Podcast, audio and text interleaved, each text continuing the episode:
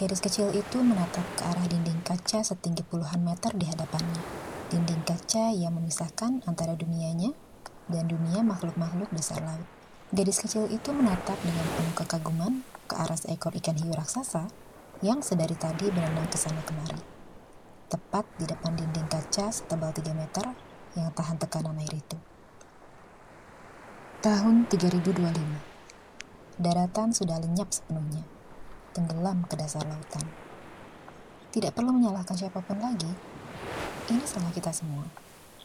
Semua yang mengaku sebagai manusia. 120 tahun yang lalu, pemanasan global memburuk di seluruh dunia. Dinding-dinding es di seluruh penjuru bumi meleleh. Kadar air laut pun meninggi. Hanya butuh sekitar puluhan tahun setelahnya, seluruh daratan sudah tenggelam. Dan selama 20 tahun, umat manusia berusaha keras membangun kubah-kubah kaca di berbagai titik di seluruh penjuru bumi. Tujuannya untuk menyelamatkan sebanyak mungkin manusia. Sebelum hal yang tak terelakkan itu akhirnya terjadi. Tidak ada hal lain lagi yang bisa dilakukan. Namun, 20 tahun bukan waktu yang panjang untuk bisa membangun kubah-kubah raksasa yang tahan tekanan air di dasar lautan. Pada akhirnya, hanya sepertiga dari total umat manusia yang bisa diselamatkan. Lalu sisanya tewas tenggelam. Apa yang sejak tadi kau lihat, sayang? Ibu dari gadis kecil itu menghampiri anak perempuan kesayangannya, lalu berlutut di samping gadis kecilnya agar ia bisa menatap mata anak perempuannya ketika mereka saling berbincang. Ikan, sahut gadis kecil itu dengan penuh semangat sambil menunjuk ikan hiu raksasa yang masih saja hilir mudik di depan dinding kaca. Zizi tidak takut dengan ikan besar. Kirana bertanya lembut, sambil membelai kepala anak perempuannya itu. Takut kenapa, Mama? Apa mereka jahat? Kirana tertegun mendengar pertanyaan yang tadi sangkanya akan didengarnya keluar dari mulut anak perempuannya yang masih berusia tujuh tahun itu. Wanita berusia 30 tahunan berambut ikal kecoklatan itu mengalihkan pandangannya ke arah dinding kaca di hadapannya. Di satu sisi, sebuah kubah raksasa yang membungkus kota-kota kecil di mana para manusia kini tinggal. Dan di sisi seberangnya, air laut yang membatasi semua pergerakan manusia. Apa yang dapat dilihatnya dari balik dinding kaca itu adalah hewan-hewan dan tanaman-tanaman laut. Semuanya telah berevolusi dalam ukuran menjadi 3 sampai 5 kali lebih besar dibandingkan 1200 tahun yang lalu. Itu dan puing-puing dari gedung-gedung yang merupakan sisa-sisa peradaban manusia. Kecuali para manusia mulai berevolusi sehingga memiliki insang, kami tidak akan bisa pergi ke mana pun. Lucu, pikir Kirana. Dulu, manusialah yang menangkap hewan-hewan laut itu dan meletakkan di dalam sebuah kubah di sebuah wahana wisata Manusialah yang datang untuk melihat hewan-hewan laut yang dipindahkan dari ekosistemnya tanpa persetujuan mereka. Dan sekarang, rasanya seperti kamilah yang terperangkap di dalam kubah. Dan hewan-hewan itulah yang hilir mudik datang untuk melihat kami. Sekarang kamilah objek wisatanya. Pikir Kirana. Mama, panggilan Zizi memecah lamunan Kirana. Oh, iya sayang. Sahut Kirana dengan terbata-bata dalam upayanya untuk kembali sepenuhnya dari lamunan yang menghanyutkannya. Tidak, Zizi sayang. Ia menjawab pertanyaan yang diajukan anak perempuannya dengan lembut. Mereka tidak jahat. Kitalah yang jahat. Hmm? Kenapa kita yang jahat, Mama? Kirana tertegun sejenak. Ia memiringkan kepalanya seakan sedang berusaha memikirkan sebuah jawaban. Mama rasa kamu perlu tahu walaupun Kata-kata Kirana terhenti sejenak sebelum ia kembali melanjutkan. Walaupun Mama tidak yakin Mama bisa memilih kata-kata yang tepat untuk bisa kamu mengerti. Zizi pernah bertanya pada Mama kan, kenapa kita ada di dalam kubah ini dan tidak bisa pergi ke mana-mana? Gadis kecil itu mengangguk-ngangguk dengan menggemaskan. Kitalah yang menyebabkan diri kita sendiri terjebak di dalam kubah ini. Memangnya apa yang Sisi dan Mama sudah lakukan sampai terjebak di sini?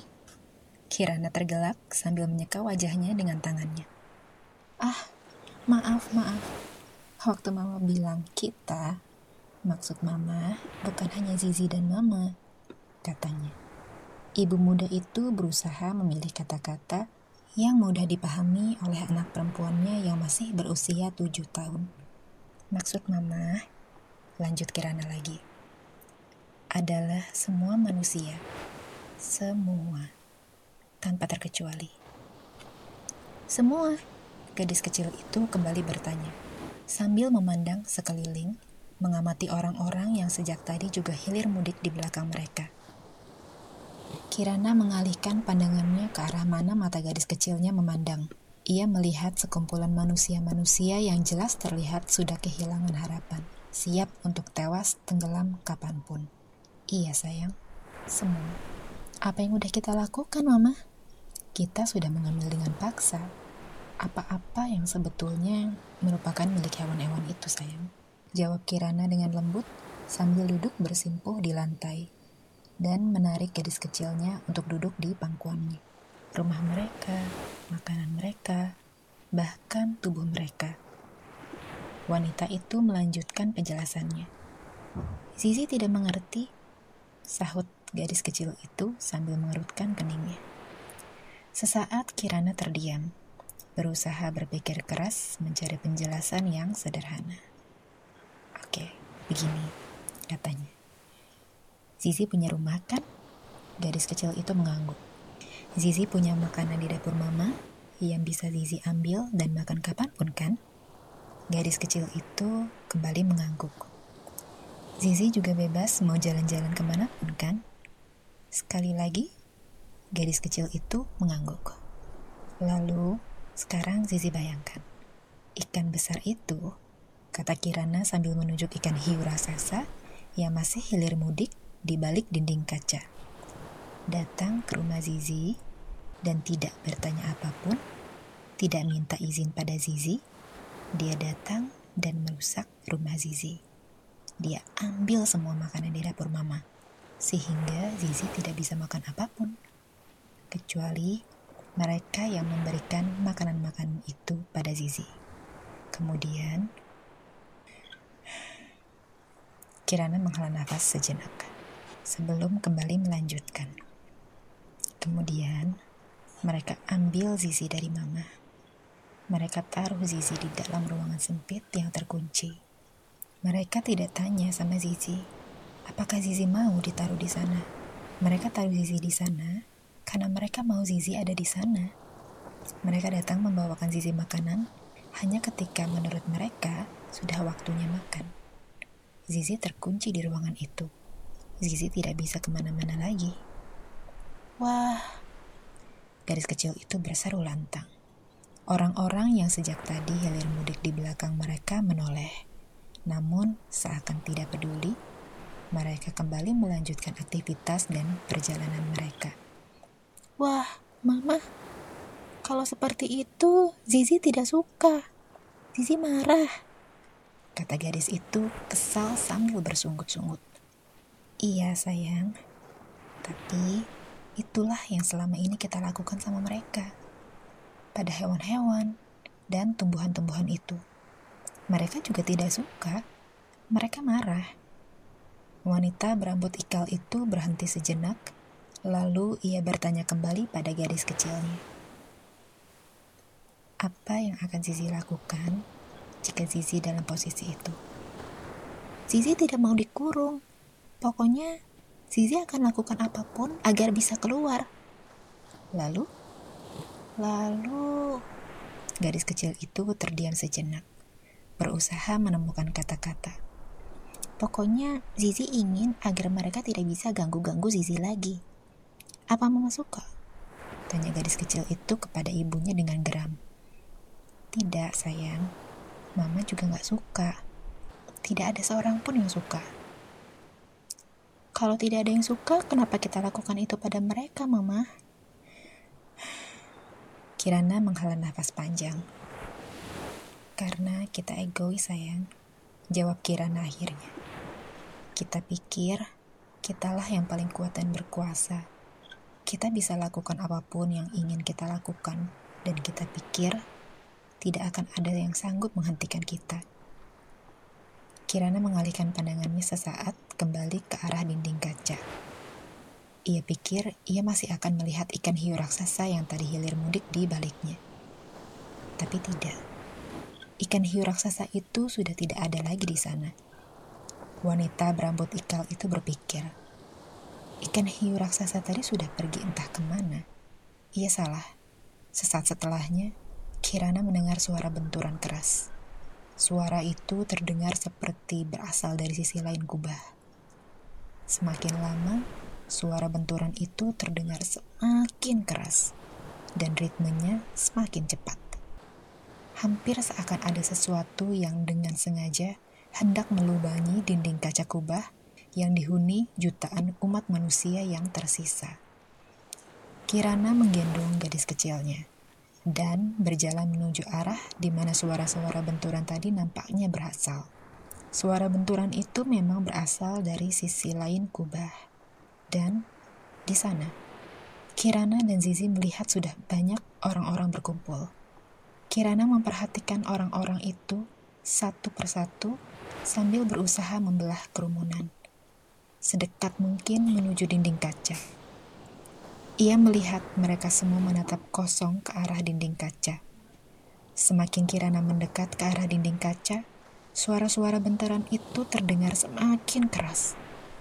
Ketika ia akhirnya berhasil mendekati dinding kubah kaca itu, Kirana melihat ikan hiu raksasa. Bukan hanya satu atau dua, sedang menghantam-hantamkan moncong mereka ke arah dinding kaca keras-keras.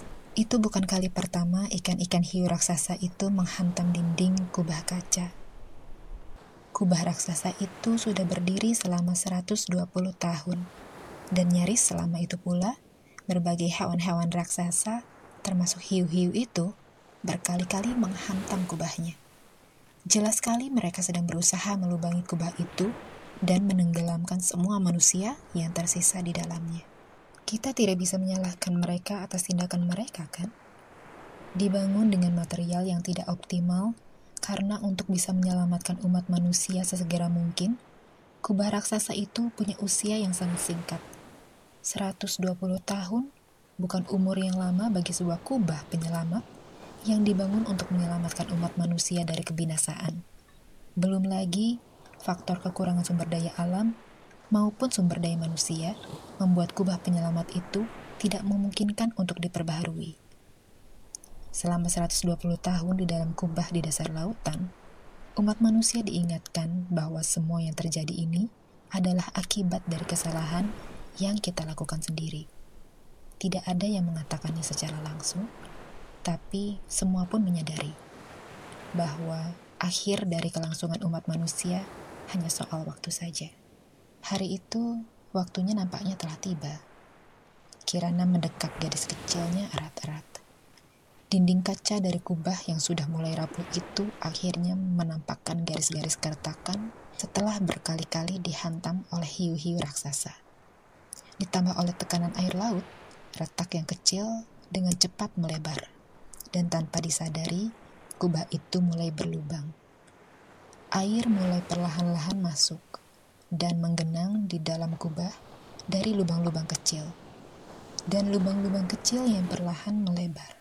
Semua orang yang berdiri di sana diam tak bergeming, hanya terus menatap kosong ke arah hiu-hiu yang masih tak henti menghantam-hantamkan moncongnya. Mereka semua sudah tahu bahwa hari itu akan datang.